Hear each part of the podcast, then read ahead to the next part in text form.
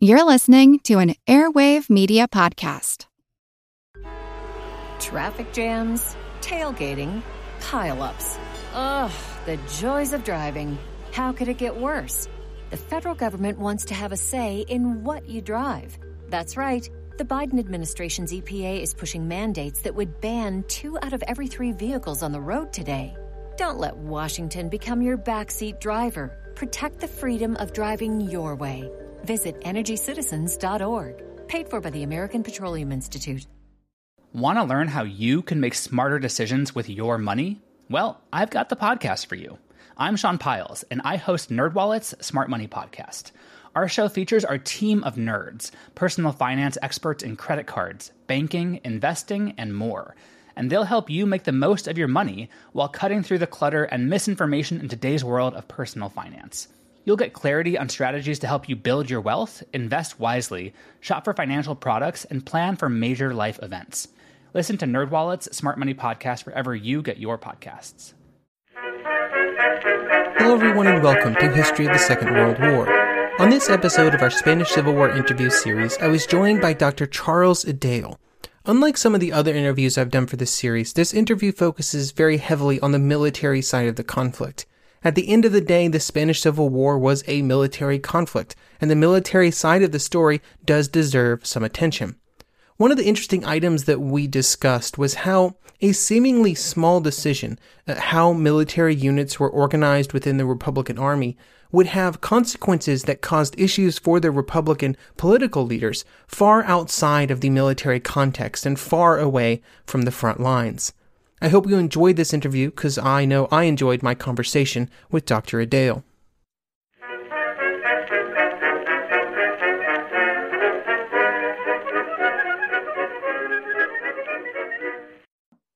Hello, everyone, and welcome to the Spanish Civil War interview series. Today I'm here with Dr. Charles Esdaile, the author of many works, but most relevant to our discussion today, The Spanish Civil War, A Military History. Dr. Esdaile, how's it going today? Oh, well, about as well as it ever goes in 2020. Um, I had a, a, text from one of my students, uh, well, an ex student the other day, doing a PhD, and um, said he felt that doing a PhD was, was like being in an existential wasteland. Uh, to that, I could only only respond that, that for all of us, whatever we're doing, 2020 is an existential wasteland. Um, I'm looking forward to 2021. Yes, so am I. Absolutely. Yes. Um, but anyway, onwards and upwards. At least I have history to occupy myself with. Mm-hmm. Um, so we're here today to talk about the Spanish Civil War. And so when we think about the Spanish Civil War, uh, I think there is a tendency anytime we're dealing with a conflict to put hard dates on things, especially the beginning of conflicts. Uh, when I read about the beginning of the Civil War, it seems like chaos. Uh, did people around Spain know that a civil war had started, uh, you know, on July 18th uh, when it did? Well, no, nobody. To start off with, no, nobody was really expecting a civil war as such. Um, what the what the conspirators were hoping for would, would be a, a takeover across Spain, um, a united turnout by all the garrisons of Spain, and of course um, the, Spanish colonies in Morocco and so forth. Um, and it would just be a takeover. It would be a coup, um, and it would be all right. There might be some trouble from socialists, communists, and the like, but they'd be put down within a matter of days. Um, and I don't think the socialists and communists and anarchists and so forth ever really thought in terms of a civil war. Um, what they thought would happen would be that the, the, the, people would rise up en masse, there'd be general strikes, Spain would be paralyzed, and the coup would collapse. I don't think anybody expected uh, the two and a half years of civil war that followed. Um, so, in, in that sense, civil war came as a surprise. Um, and meanwhile, there was a tremendous amount of confusion. Um, it, it, the, the, the plot didn't take place all at once. I mean, the, the sort of risings. I mean, the first one is um, it begins, and in fact, the evening of July the 16th. um, in Morocco, um, and then spreads to the, the, rest of the Moroccan garrisons on the 17th. Um, and then you've got risings in mainland Spain on the 18th and the 19th. So things are going off all, all over the place all the time. All sorts of rumors were flying around. Um, the government was frantically broadcasting disinformation. Um, for days and days, the, the government kept saying, you know, there's nothing happening, there's nothing happening. Oh, well, there is something happening, but it's only a little local difficulty. And, and of course, what they were doing was a, perfectly legitimate tactic and sensible tactic.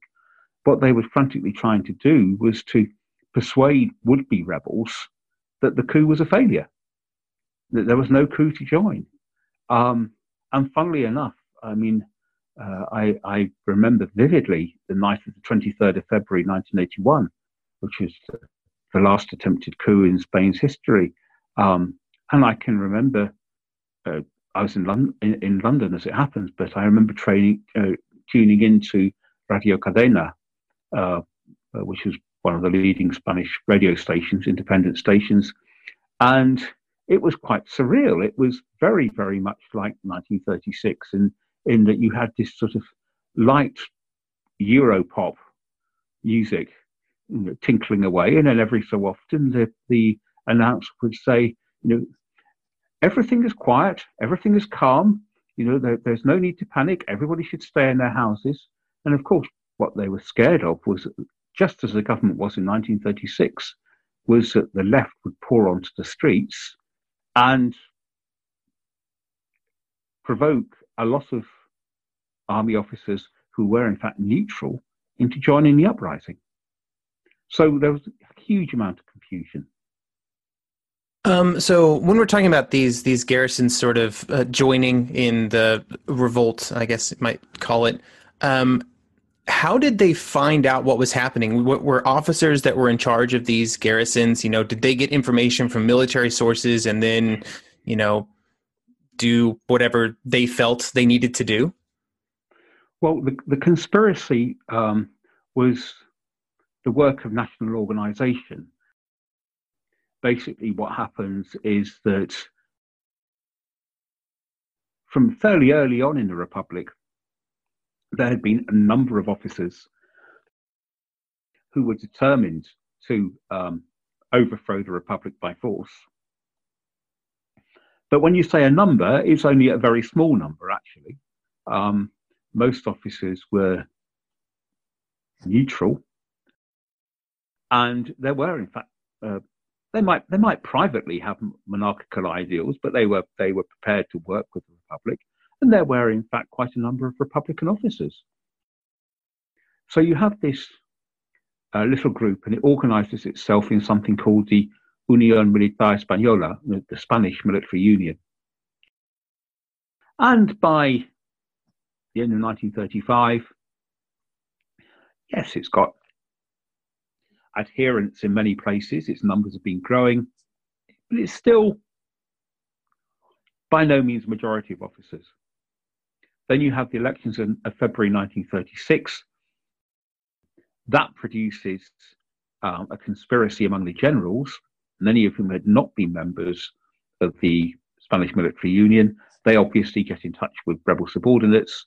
And so, if you like, the germ of rebellion spreads ever outwards amongst Spain's garrisons, you know, military uh, military units, police units, um, the navy, the air force to a much more limited extent, and of course the Moroccan garrisons.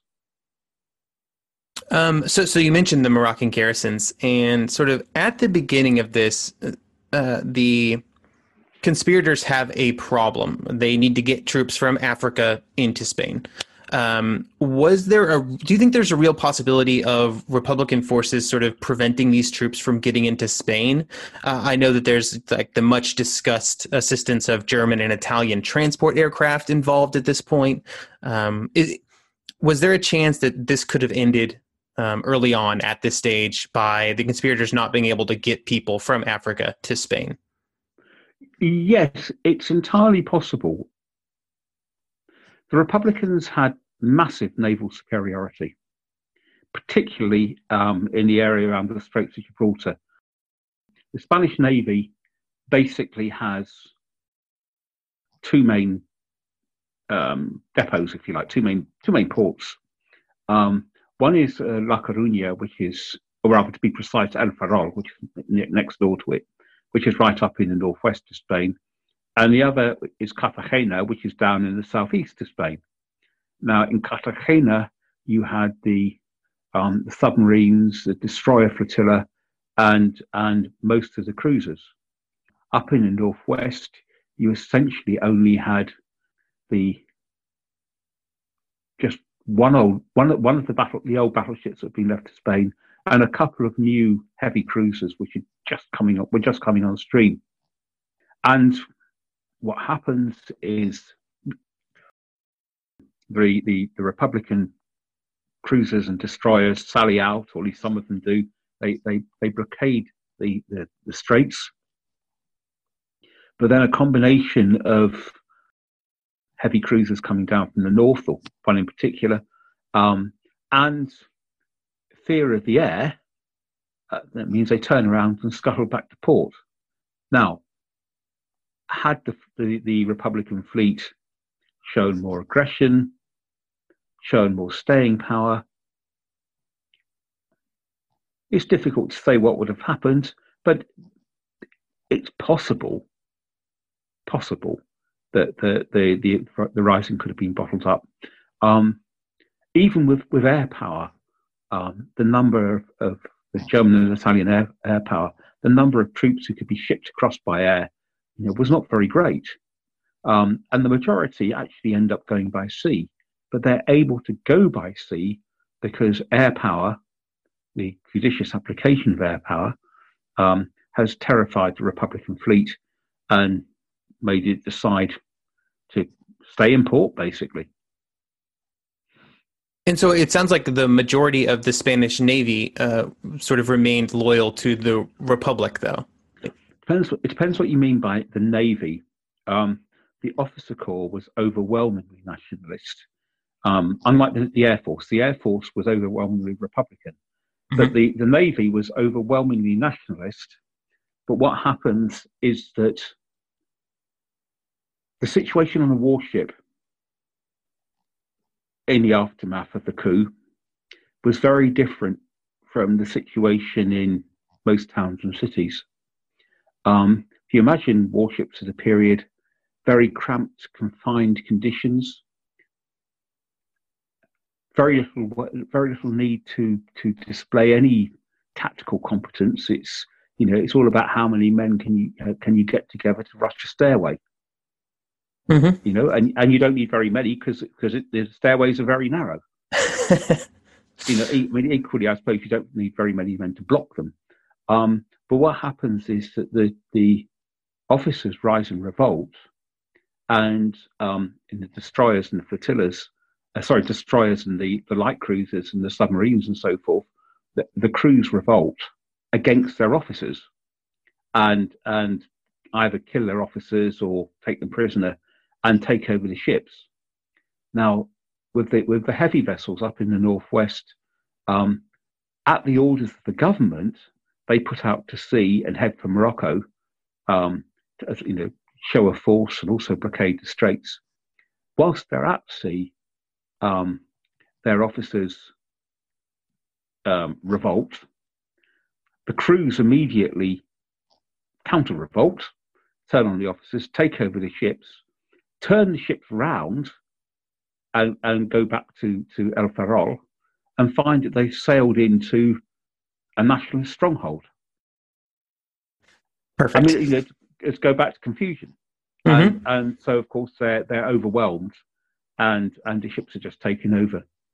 So, um, you know, very good example of a, of a very, very messy story. Um, and, you know, frankly, a very bloody one.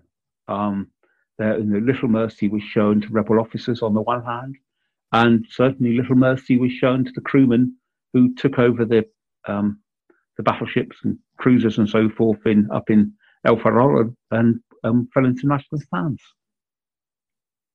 When looking at sort of the fighting that develops um, as the the two sides sort of it, as it becomes a, a, legitimate civil war and sort of both sides' militaries are increasing, one of the early focal points is Madrid.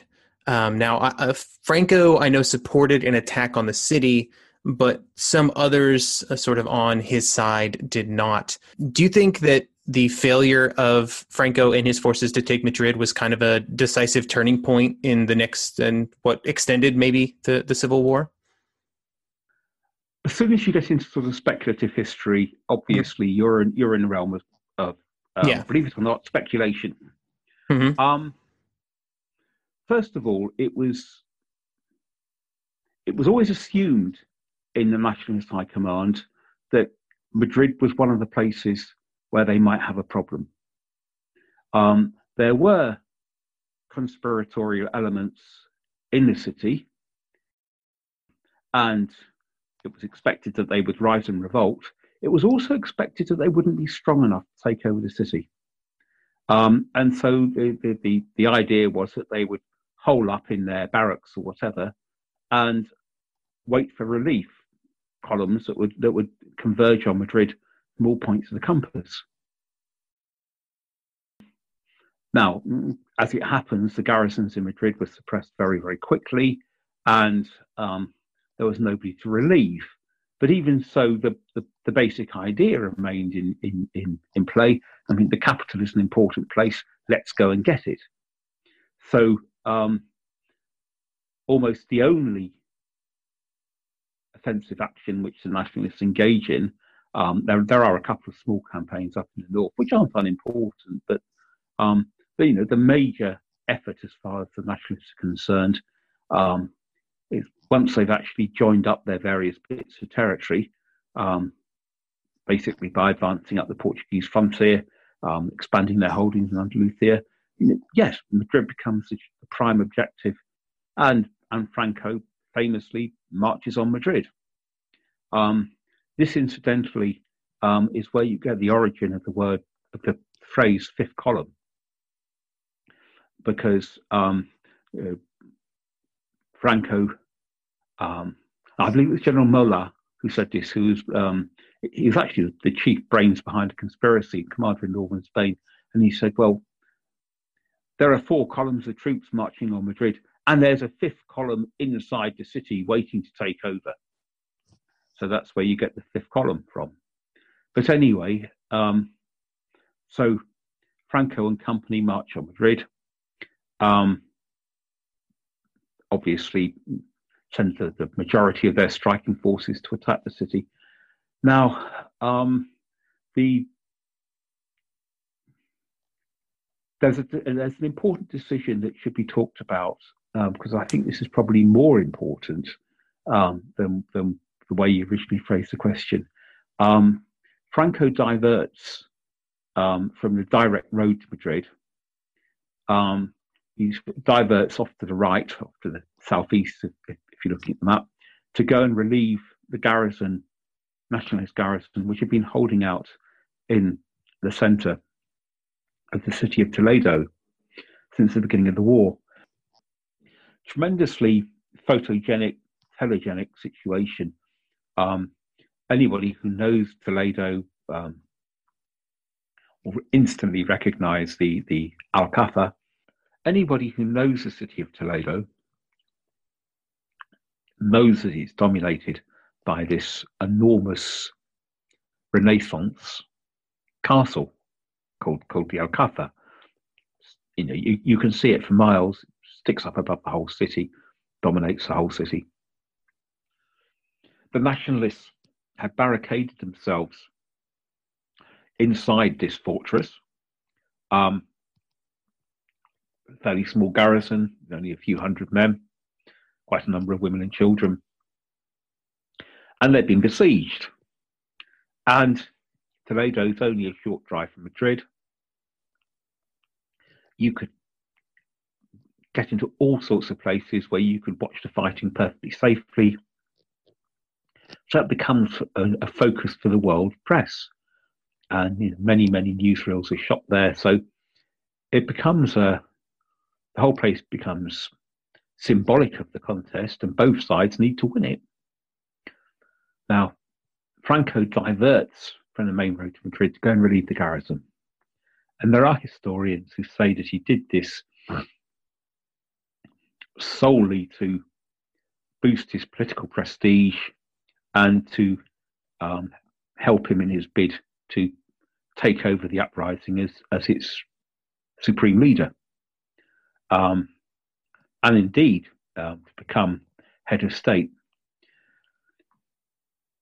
Yes, this does happen shortly afterwards, um, but I don't think there's any real evidence that that was why Franco diverted. Yes, it was useful, but there were perfectly good reasons for doing what he did, perfectly good military reasons. So that's what a diversion was. So he relieved Toledo, loses two or three days in the process, heads north for Madrid.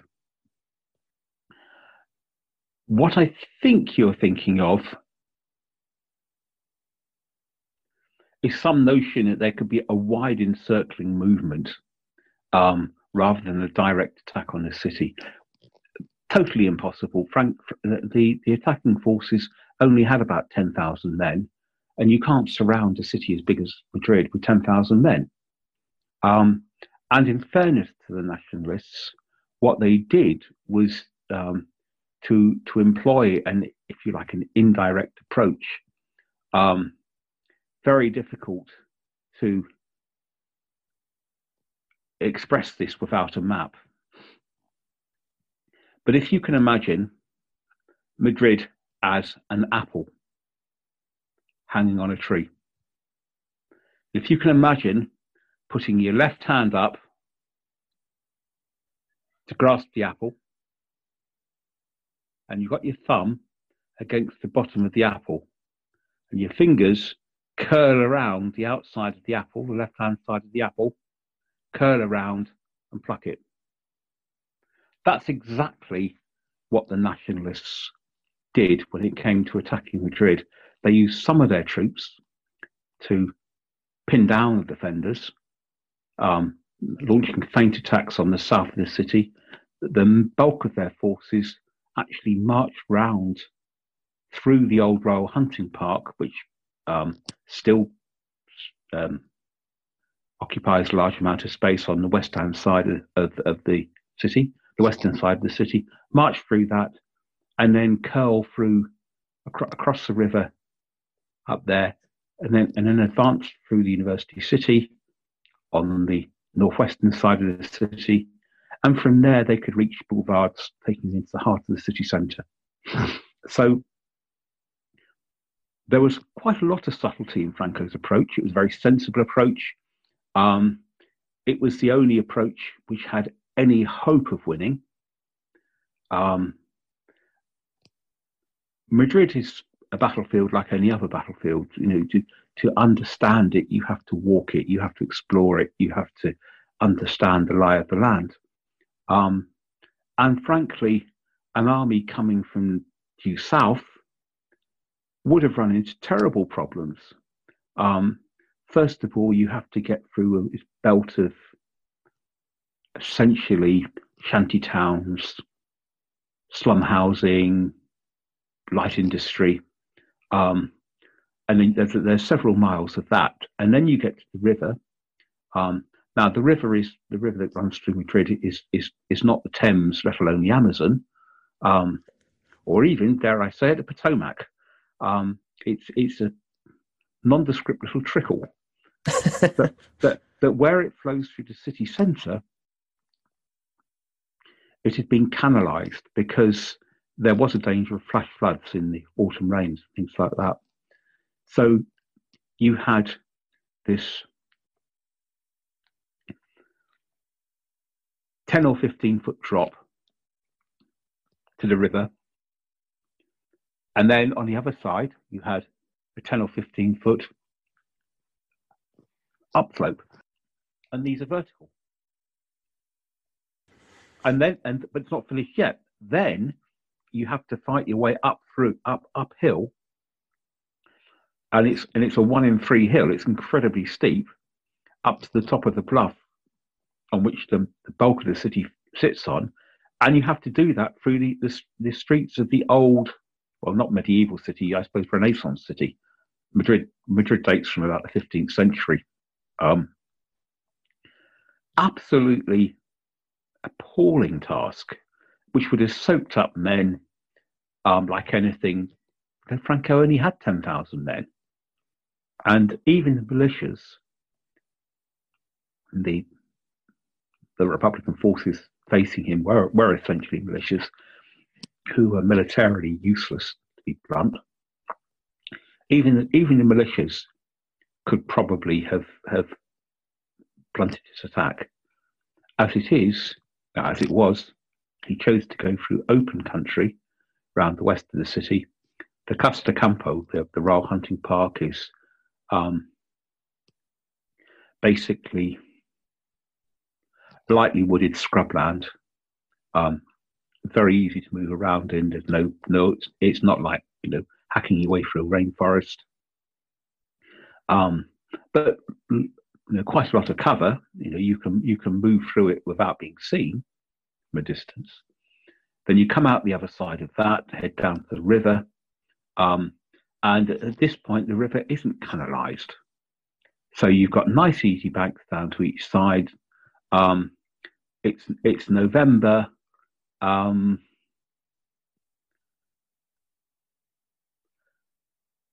the water was the water was low enough to ford.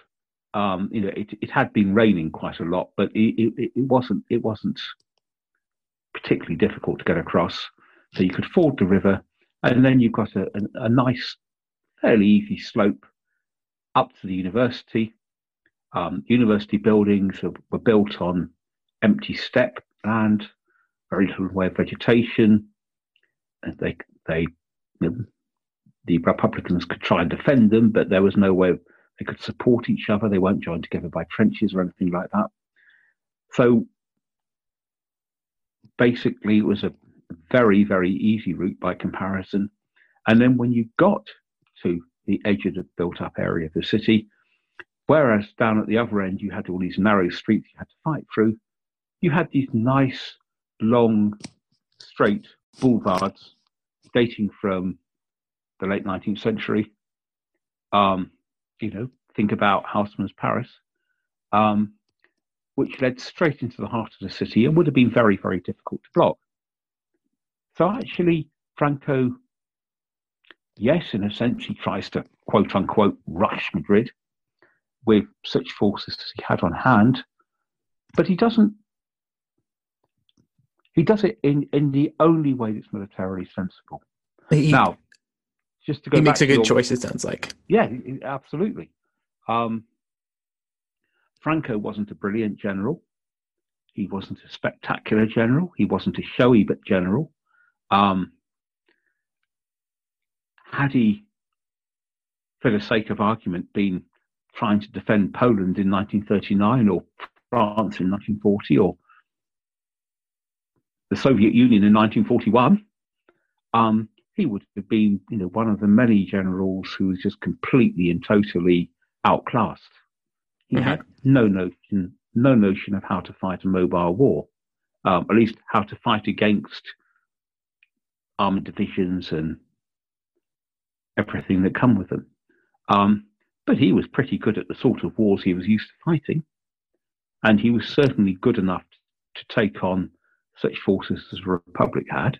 Um, and most of the time, in the course of the war, he does pretty sensible things. You know, ev- every move is quite logical. And there are people who say, well, you know, if, if he had launched a blitzkrieg attack like, like the Germans and Italians were telling him, well, um, excuse me, but if you want to do things like that, you have to have not just lots and lots of tanks. And he didn't have lots and lots of tanks.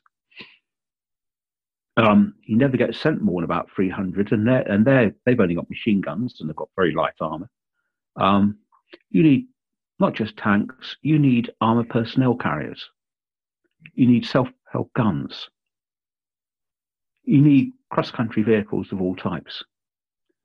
You need a level of motorization, level of mechanization which the nationalists never, ever had.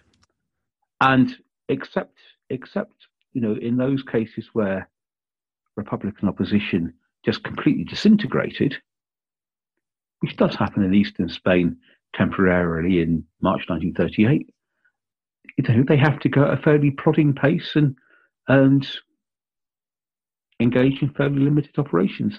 Now, yeah, forgive me, you did ask me um, if the successful Republican defense of Madrid was a turning point in the war. Um, would the war have come to an end if Franco had taken Madrid? Possibly, but I doubt it. Yeah.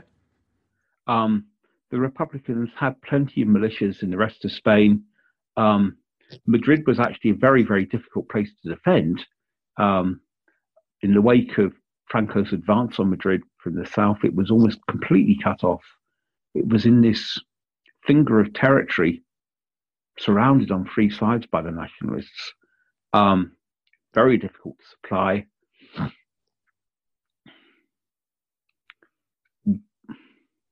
Yes, it's possible that the Republic might have might have suffered such a moral panic that it would have collapsed.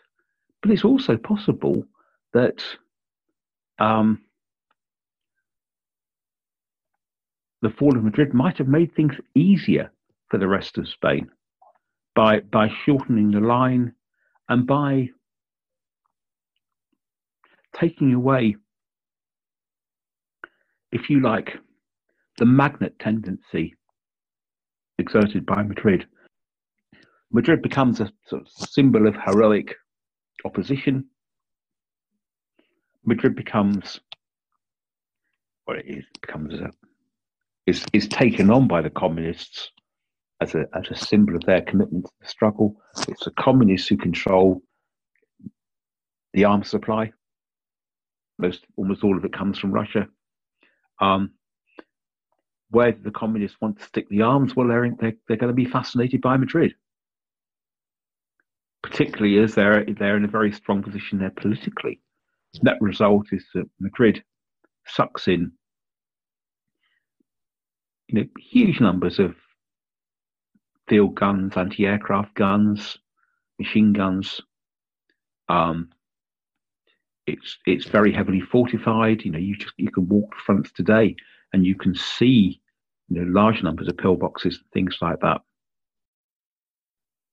Huge amount of effort to limited purpose. Mm-hmm.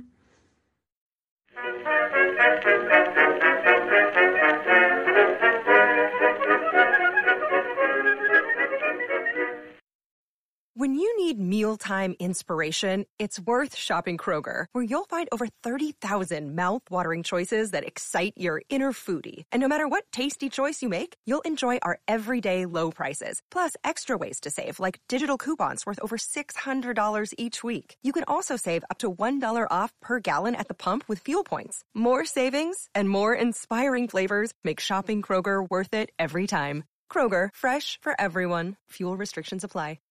Want to learn how you can make smarter decisions with your money? Well, I've got the podcast for you.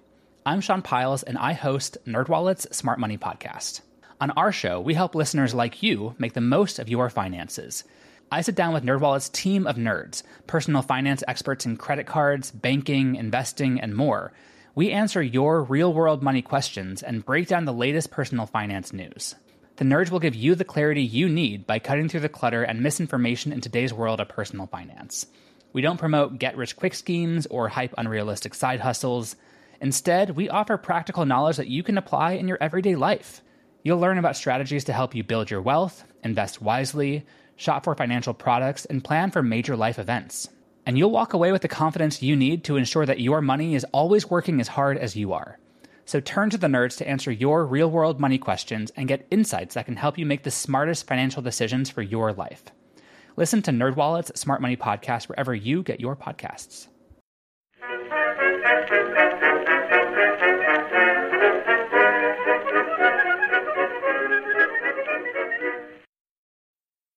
The the situation in Madrid, I'm sure, was somewhat confusing at that point. Like, how much did the the nationalist forces know about what was happening in Madrid? Did they know for sure that, like, you know, those uprisings had failed early in the conflict and maybe hadn't Oh, yeah. stuck around? Oh yeah, yeah. They they they they knew perfectly well what was going on. Okay. Um, apart from anything else, so that obviously the Republic is is well, Republican radio, is, Mhm. and indeed the press is very quick to trumpet, you know, the collapse of the of the risings in Madrid, um, and anywhere else that the, the rising Mhm. failed. Um, there were, I mean, the civilian telephone network was was still working to at least a certain extent.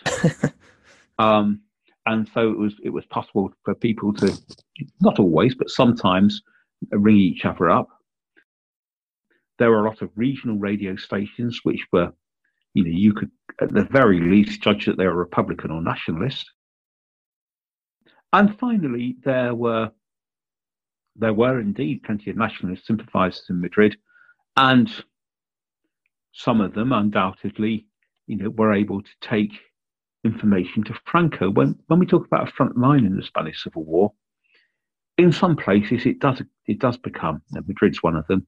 It does become a bit like the Western Front in World War One.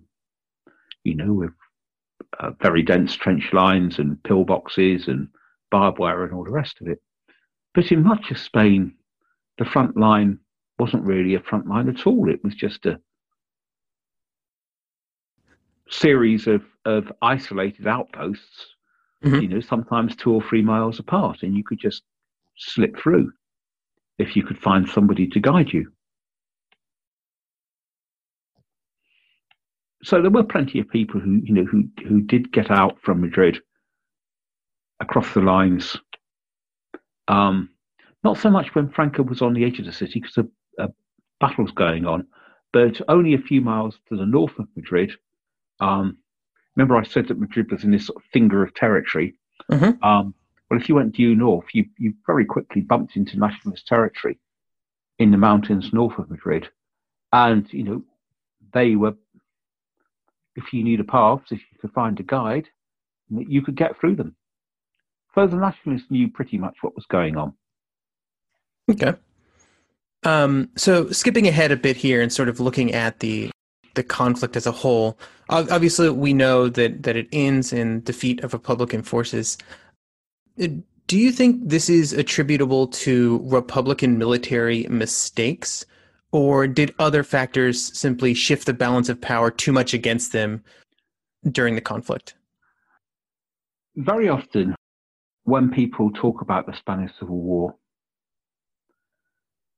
um, the thing that the, the, the, things that they come up with, you know, ex- explain the nationalist victory in the Spanish Civil War. Oh, the Condor Legion, 88 millimeter guns, Hitler and Mussolini pouring resources, um, and you get a get the idea, very strong idea, that um, the nationalists enjoyed massive military superiority. Now, I'm not going to say that the nationalists did not get more aid than the Republicans. They did. Um, but you still have to qualify the aid that they actually got.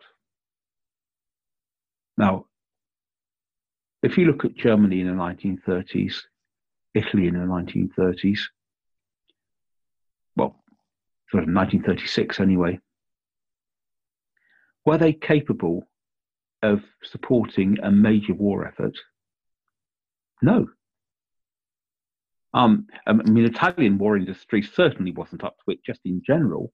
German war industry might have been, but of course, German war industry was building everything it possibly could for the Luftwaffe and the Wehrmacht. Mhm. A lot of what gets Spain gets sent to Spain is pretty second-rate stuff. Some of it was First World War material. Some of it was stuff which dated from before the First World War, which was already obs- obsolete in 1914. yes, the Germans sent 88 millimeter guns. Um, I believe about 90 of them turn up. It, you know, it's not a war-winning force. If you look at the aircraft which is sent, um, initially, the nationalists, sorry, the, the, the Germans and Italians alike, um, well, they can come up with reasonable bombers, but the fighters that they send are hopelessly inferior to the fighters that turn up on the other side. Um, until July 1937, or even a bit later, the Republicans have air superiority. Um, if you look at, well, I mean, I've already talked about how a lot of the guns, the, the field guns and so forth, since the, the nationalists were pretty old, um, certainly no better than the ones the Republicans were getting. Um, if you look at rifles, machine guns, you know, we're not talking about the sort of stuff that you see you know, German soldiers running around with in World War II films. We're not talking about MG42s or MG34s or Schmeisser machine pistols. You're talking about, again, World War One surplus stuff. The German stuff was mostly okay the Italian stuff mostly wasn't okay, and in, including actually many of their newer weapons. I mean, uh, you know, I, could I could I could spend an entire interview talking about Italian machine guns and just how awful they were. so so actually, in terms of of actual material superiority, yeah, the nationalists were a bit better off. They they didn't get more of everything. They got they got more of some things. They certainly got more in the way of ammunition. That is that is certainly true, and so they have more strategic possibilities perhaps than the Republicans did. But I, I always to my students the way of looking at it was this: that the nationalists got 200% out of every single weapon, every single shell, every single tank, every single plane that they were sent. The Republicans invariably only got 50%. Why is this the case?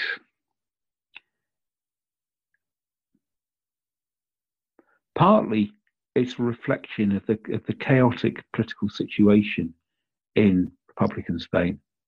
You know, too many arms got diverted to secondary fronts for political purposes, and, and Madrid becomes a secondary front. You know, basically, took up far too much in the way of resources. But also, there is a massive, massive fundamental flaw at the heart of Republican military organization very soon the Republic realizes it needs a regular army. You know, I will make no, no bones about it. The militias, um, which emerged from the revolution in 1936, are just useless. You know, there's, there's, there's, you know, it's, it's not a very romantic way of looking at it. Um, but if you deconstruct the situation, that is what they were. Um, they were at best playing at soldiers. Well, if you want to fight a war, you have to do something other than playing at soldiers. You have to be a soldier. And the Republicans realize that they need a new army. And most of the political factions in the Republican in Republican Spain agree with the notion. And it's a notion which is being pushed forward particularly by the communists. Um, at this point, I suppose we ought to we ought to have a um, a long discussion of of the communist position. Um, but let me just just let me just say this: at this point, throughout, the communists are bitterly opposed to the notion of revolution. Revolutions broken out in Republican Spain as a result of the uprising and they want no part of it, and they want to put it down. They actually become a conservative force with a small c. So they're all in favour of, have, of, having a regular army, and anybody who was opposed to the revolution wanted a regular army because with a regular army you could put down the revolution. But at the same time, a regular army was what you needed to fight Franco. So far, so good. The trouble was that the Republic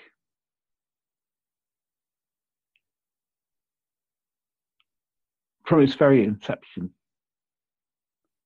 had over and over again shown itself to be an utterly incompetent regime. If you if you unpick the details of its agrarian policy, for example, you know, the idea of land reform, um, it just becomes completely farcical. It, it, it, you know, the, the hash that they made of it is just laughable. And sure enough, they proceed to make a hash of organizing the new army. Now, forgive me if things get very technical and arcane at this point, but sometimes things, the significance of things are missed precisely because they are arcane and technical. Um, many people who, who have worked on, on the Spanish Civil War, majority of people who've worked on the Spanish Civil War are not military historians. They're political historians, social historians. Many of them are not interested in war as such. What they're interested in is the interplay of party and faction politics. What they're interested in is the position of women in Republican Spain, position of women in nationalist Spain. What they're interested in is poster art. Yeah, all of these are interesting, fascinating topics, but they don't necessarily get us very far when it comes to understanding the war. So, this is where things are going to get very, very gritty.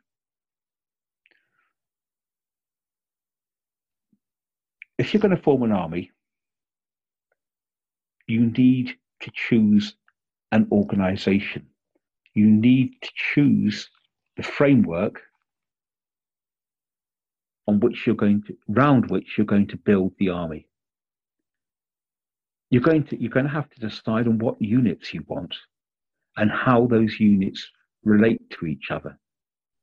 And essentially, um, you're going to have to think about how you build the army's organigram, as it's known. And typically, armies are pyramidal structures in which you have um, right at the top, you'll have the German army as such. That might be broken down into army groups. So, Army Group Centre, for example, on, on the, the Eastern Front. Army groups are broken down into armies. Armies are broken down into corps. Corps are broken down into divisions. Divisions are broken down into brigades. Brigades are broken down into regiments. Regiments are broken down into battalions. Have a, essentially all armies have a pyramidal structure, but they can differ in how they go about that. And the Republicans came up with a totally crazy notion. I mean, an, a notion that was completely and totally counterproductive. This is the notion of the so called mixed brigade. Now, a mixed brigade, as its name suggests, is a force of let us say about 3,000 men if it's at full strength. In, in, in a, in a ordinary army, divisions are about 3,000, men, sorry, um, brigades are about 3,000 men, and then three or four of them make up a division, which will be 9,000, 12,000 men. Okay, that's far, that's good. But in most armies, in normal armies, you only get infantry brigades, or for that matter, armored brigades. Um, what the Republicans did was to say, okay, these brigades need to operate independently. That means that they all have to have their own artillery batteries. They all have to have their own medical company. They all have to have their own signals company. They all have to have their own supply company. They all have to have their own cavalry squadrons so they can carry out reconnaissance. And so, what the, the, the Republicans come up with is, if you like, the notion of a brigade as a miniature army. Why did they do this? Because they were thinking in terms of the colonial warfare which had been waged in Africa in, against the Moors. In the colonial wars, and as in most colonial wars, you know, it had been a matter of pu- punitive columns.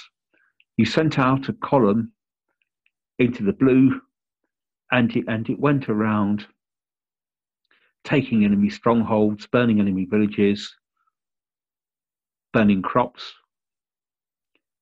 And because it had to operate independently, it had to have all the necessary bits and pieces you need to have to have a functioning military force. That's okay when brigades operate independently. What became clear very, very quickly was that these units were not going to have to, were not going to be operating independently. They'd be operating as part of divisions those divisions would have to be operating as part of corps. Corps would have to be operating as part of armies. But the Republicans get stuck with a system of organization whereby everything, all their resources, are parceled out in penny packets. Um, if you have, for the sake of argument,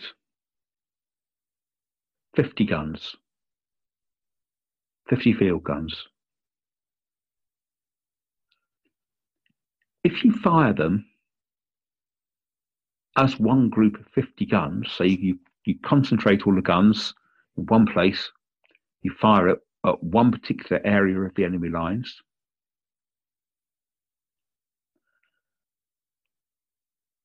Or alternatively, you split those 50 guns up into 10 groups of five, spread them out, you fire at ta- uh, lots of targets, fire over a wider area, whatever. You've still got 50 guns, but have you got the same weight of fire? No, you don't. You need to concentrate.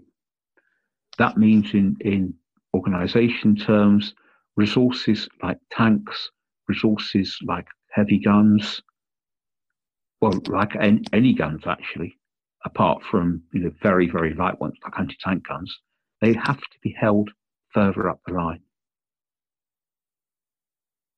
You know, a division will have, for the sake of argument, three infantry brigades and a brigade and so on. Net result is that the Republicans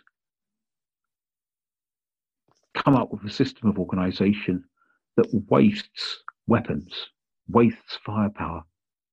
But it's, it's, it's even worse than that. It's not finished yet because these units are administratively very complicated. They're made up of lots of different types of soldier.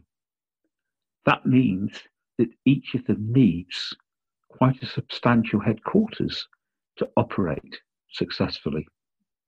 That means that you're going to have a lot, a lot of men tied up behind the lines in non combat roles. Nationalist military organization was much more conventional. Um, and that doesn't mean boring. It doesn't mean regressive. It doesn't mean reactionary. It just means more effective. The, the, the nationalists consistently get more out of their weaponry, more out of their manpower. And, and this is a absolute millstone that hangs around the Republic's neck throughout the war and which they can never escape from. It's really interesting to when uh, sort of learning about those kind of like almost hidden mistakes, like mistakes that you know maybe a lot of people don't know about, or maybe it might even be hard to sort of um, find information about that. It's interesting to see how that can affect everything else that happens. What what you know could be considered a, a small mistake of how do you organize these things turns into sort of cascades out into huge problems. Yeah, you can see it in terms of conscription as well.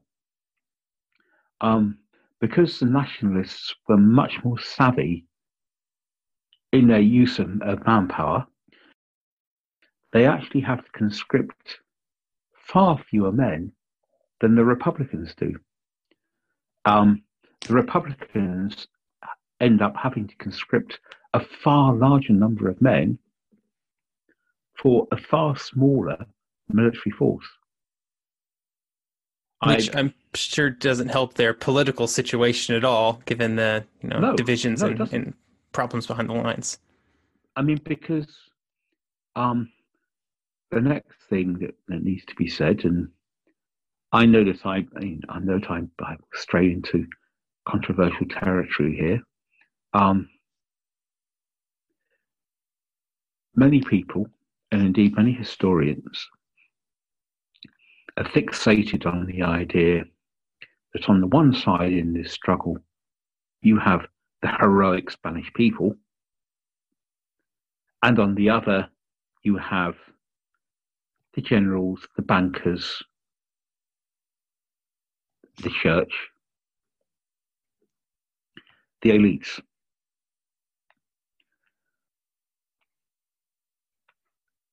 I'm not saying that that model is completely wrong. I mean, you, you can certainly see the Civil War as a, struck, as a struggle between reaction and progress, even revolution. But what it does presuppose is a Spanish people who are intensely politicized and a Spanish people who are um, caught up in socialist further. People who um, were very, very, very strongly politicized. If you deconstruct the situation, you find the situation is completely different. Um, what you have is a veneer of politicization. You have political organizations, socialists, communists, anarchists, who had a fairly solid core group of militants who were pretty prepared to do whatever the party told them to do and who rushed off the fighting the militias at the beginning of the war. Then you had the next tier of people who were the followers. They joined trade unions because it got them a union card. But they didn't like turning out to meetings and they're not they're not going to volunteer for the for the war. And then beyond them you have another tier, which is people who are frankly, completely and totally ignorant of politics. And they just plod along on a day to day basis. And they've got no interest in joining the militias, and they've got no interest in